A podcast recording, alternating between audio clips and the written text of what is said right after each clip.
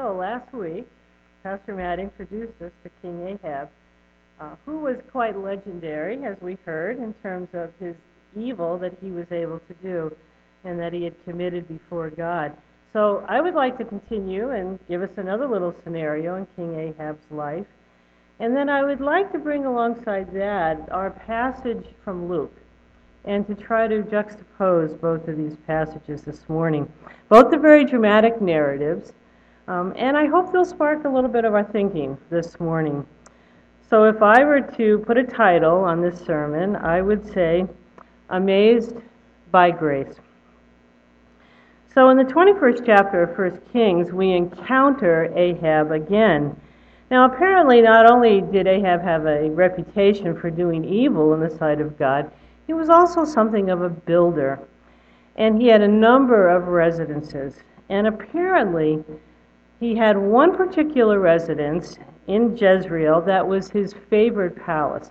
Now, one commentary said that this might have been because this particular palace was lower in elevation and it would have been warmer in the winter, so this was probably his winter palace. But the fact that he had multiple palaces are a symbol of the fact that he had wealth, luxury, and had indulged in both. Now, it happened that right next to this land that he had, uh, that his palace in Jezreel, there was another person who had a small vineyard, a man by the name of Naboth. Now, this land was Naboth's ancestral inheritance. It had been in his family for many, many generations. It defined who he was, it gave him a place in the community, and it signaled that he and his family were deeply connected to those who had gone before him. So, King Ahab looks over this land and he says, Ah, this would make a wonderful little vegetable garden for my palace. So he decides to go to Naboth and say, Okay, I'll exchange for another vineyard, or maybe even will I'll give you money um, in place of your particular vineyard. I really want your vineyard. But for Naboth, this isn't some simple monetary transaction. It's not that Ahab needed to sweeten the pot and he would give in. Naboth's response was interesting. He said, The Lord forbid. This land is my ancestral inheritance. He could not make the deal. So, in his view, this land was a gift from God. It was for his family.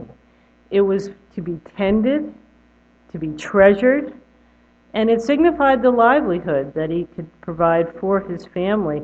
And it also signified his position as a free citizen. So he said no to the king, and the king went back to the palace and he sulked and he pouted and his queen, Queen Jezebel, that we heard about last week as well, um, went to him and said, What's wrong? and tried to get some sense of what was going on. And Ahab said to her, Well, Naboth refused to give me his land. He didn't explain, he didn't say anything about the fact that this was ancestral inheritance. He just said he had refused. And Jezebel, as we saw last week, who was a Canaanite and a Baal worshiper, didn't have a uh, great concern over Jewish law, and she really didn't understand what Naboth was trying to say to King Ahab, nor did Ahab try to explain it to her. So she says to him, This is an affront. You're the king. You should have this land. I'll take care of it. And so she begins to hatch this plan where she could then make sure that the king gets this little vineyard. After all, he was the king. After all, he felt he deserved it. So she puts this plan in motion where they have a public gathering.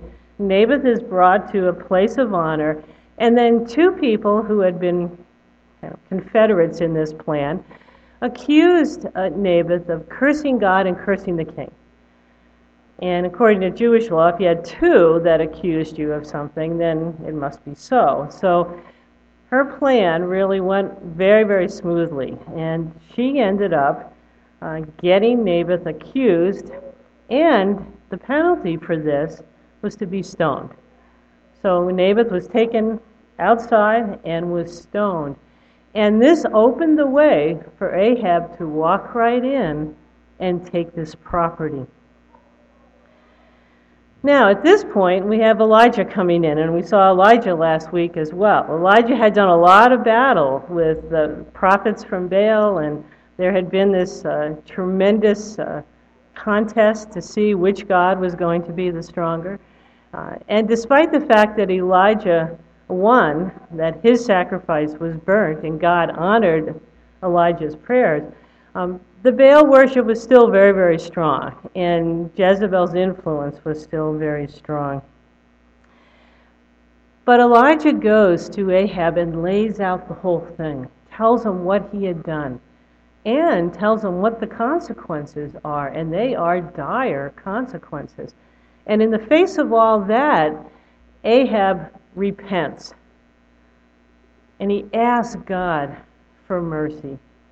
And it's interesting that where Naboth wasn't willing to give any mercy to Naboth or any justice to Naboth, he was begging for mercy when it came to his turn to have to deal with situations beyond his control.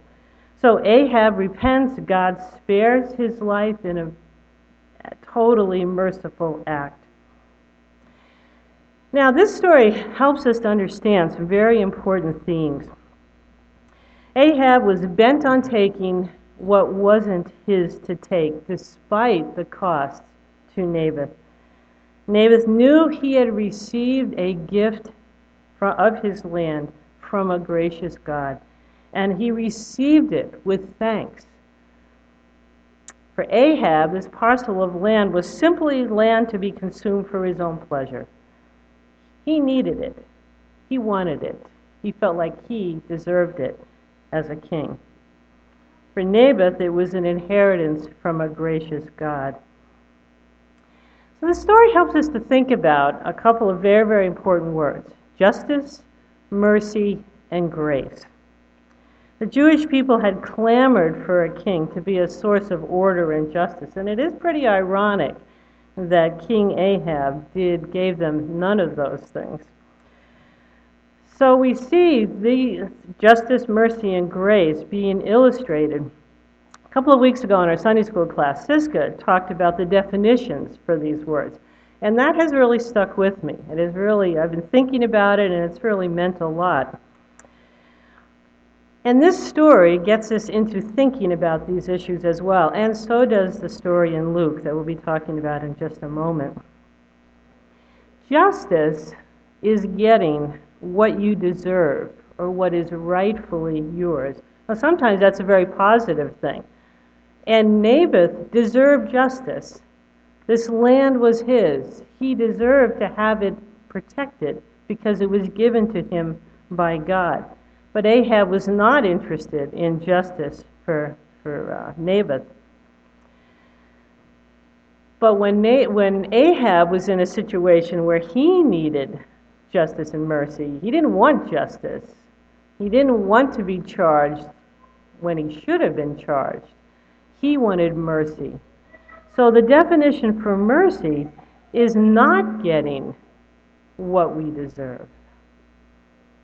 So if justice is getting what we deserve, mercy is not getting what we deserve.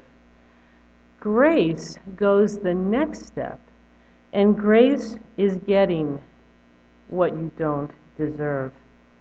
And in God's grace, Ahab not only, you know, he repented, God spared him, but he actually had several more years before he died in battle. God's last word was grace.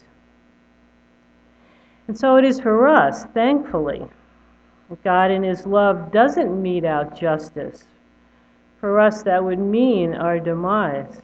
But in His mercy and His grace, we can not only experience forgiveness, but in graciousness receive the gift of abundant life and participation in God's new kingdom. But we have another story this morning, and you heard that just a few moments ago. And it's a story from Luke's gospel, and it too has some fascinating contrasts within it. So we have Jesus being invited to the home of Simon, who was a Pharisee. Jesus comes into this dinner, and typically at that time, a dinner would have been at a lower table, and they would have been sort of reclining kind of on one elbow with their legs extending out from the table. Typically, also at this time, the public could come into the house. That was an okay thing for them to do. So you have this situation where Simon invites Jesus to dinner, and they're sit, kind of laying there uh, by the table. Now, Simon, as a Pharisee, was a scrupulous follower of the law. He kept the law to its finest detail and probably felt pretty secure in his sense of righteousness since he performed all the rituals, he kept the law, and he offered all of the appropriate sacrifices.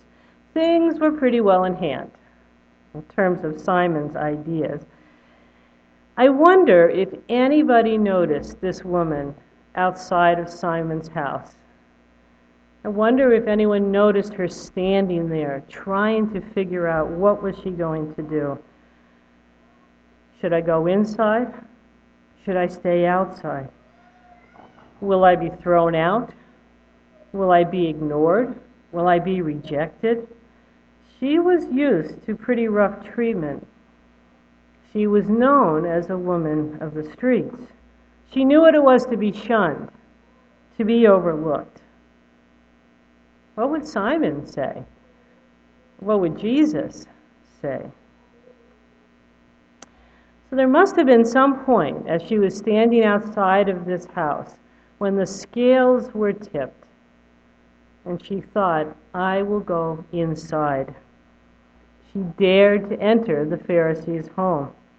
Now, for many, this would seem like really extreme uh, ends of the continuum, with righteousness being on one side and unrighteousness being on the other. As soon as she enters, she is overcome with emotion. The tears begin to flow, and she can't contain herself. They stream down her face and they flow onto the feet of Jesus. And her response is to let her hair down to try to wipe off the feet from the tears that were flowing. This was not customary for Jewish women to let their hair down, so she is sort of breaking sort of some of the customs here. She began to wipe his feet with her hair, and then she began to kiss his feet.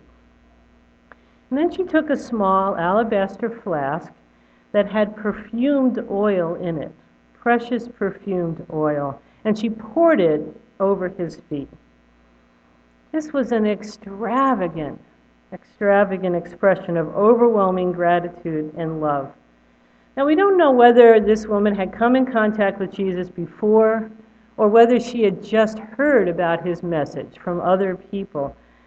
But she clearly came into this house having a deep sense of humility and a deep understanding of what might happen for her. Her actions flowed from deep humility and inexpressibly great deep gratitude. But as we watch this scene, our eyes sort of catch Simon. Simon's sort of taking all of this in. And he's thinking to himself, Jesus can't be much of a prophet if he doesn't know what kind of woman this person is. If he did, he wouldn't allow this. He wouldn't allow her to touch him. He wouldn't allow her to be here. Simon simply saw the chasm between himself and this woman. This was an affront, this was an outrage, you know, what is Jesus going to do about all of this? So he was probably quite prepared to usher this woman outside. After all, he didn't want to be contaminated. He deserved Jesus' attention. He had invited Jesus to dinner at his house. In some ways, he's a little bit like the elder brother in the parable of the prodigal son whose anger erupted over the compassion and forgiveness that the father had shown to the younger brother.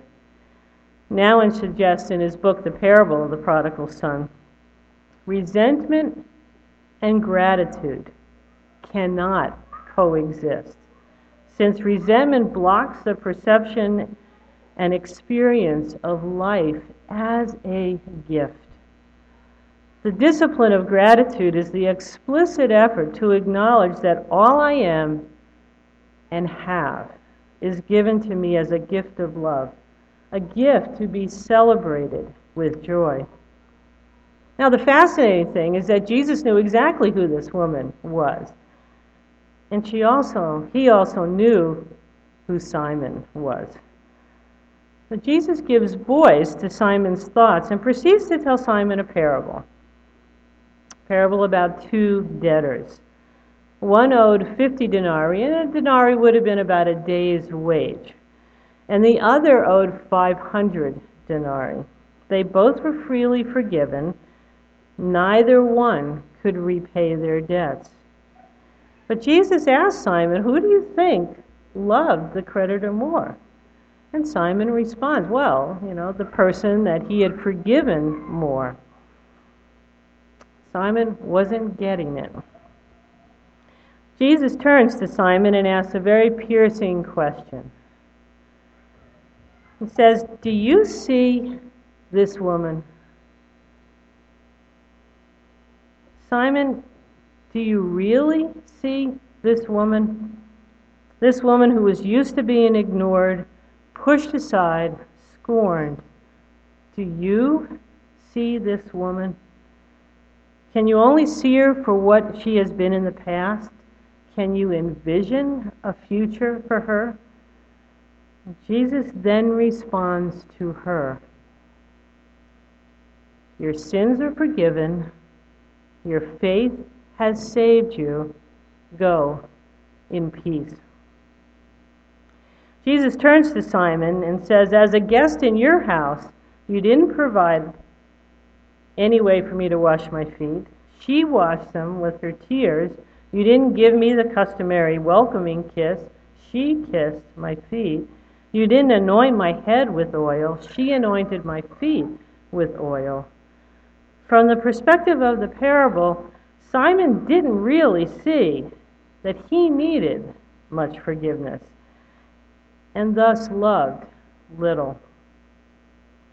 For those who don't see themselves in need of forgiveness, it's easy to dismiss others who are overwhelmed with joy and gratitude at the experience of forgiveness. Simon couldn't acknowledge his own need for forgiveness and couldn't share in the joy that this woman felt.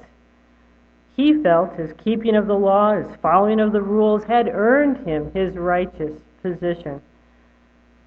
For him, righteousness was there for the doing and the taking. Similar to Ahab. It was there because he deserved it. For this woman, forgiveness was possible only by receiving it. She knew she had a debt too great to pay on her own. She understood forgiveness to be a gift to be responded to in joy and gratitude. And Luke helps us to see that forgiveness didn't come because she bought it with perfume. She responded out of love as she received the gift of forgiveness.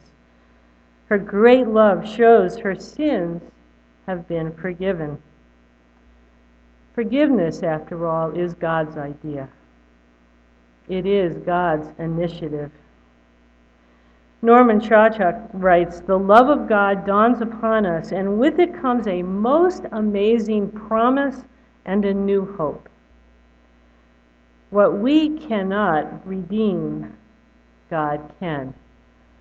And what we cannot erase, God will. And so Luke, as he so often does, he sort of flips the tables on things. And we realize it's really Simon who is in greater need of forgiveness, but he can't see it. His resentment, his pride, stand in his way. Whether sins are many or few really is quite irrelevant. Forgiveness is a gift to to be received with joy. Just as Naboth had received his gift of his land from God with joy, with gratitude, so we receive a gift of forgiveness with joy.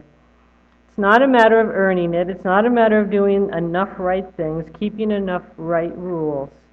We receive it totally as the gift of God, who in his mercy and grace goes beyond what we justly deserve and gives us a future we can't imagine. In Ephesians, the second chapter, we read, But God, but God, who is rich in mercy because of his great love, with which he loved us, even when we were dead in trespasses, made us alive together with Christ. By grace you have been saved. Because the woman understood her unworthiness, she was amazed by grace. Because Simon couldn't recognize his need for forgiveness, he couldn't share in the joy of grace. Now, it often happens that adoration then shifts quite naturally into service. For this woman, the words go in peace must have been extraordinary. She had known so little peace in her life. These words had invited her to a totally different life, a totally different future. Rueben Job makes a statement once we invite God's transforming presence into our lives, the necessary power to change comes with the transforming presence. Conversion is a lifelong process of turning more and more fully toward God in all that we are, possess, and do. So these words are spoken to us as well today. They seek an active, participatory, and faithful response to God's initiative of forgiveness and transforming love. Your sins are forgiven, which is God's work. Your faith has saved you, which is our participation. Go in peace, which compels us to actively respond to God's transforming presence and his gracious gift of abundant life. So, the question I would like to close with this morning is what will you do with the grace you have been given? How will this grace inspire and empower you to actively participate in God's kingdom? Amen.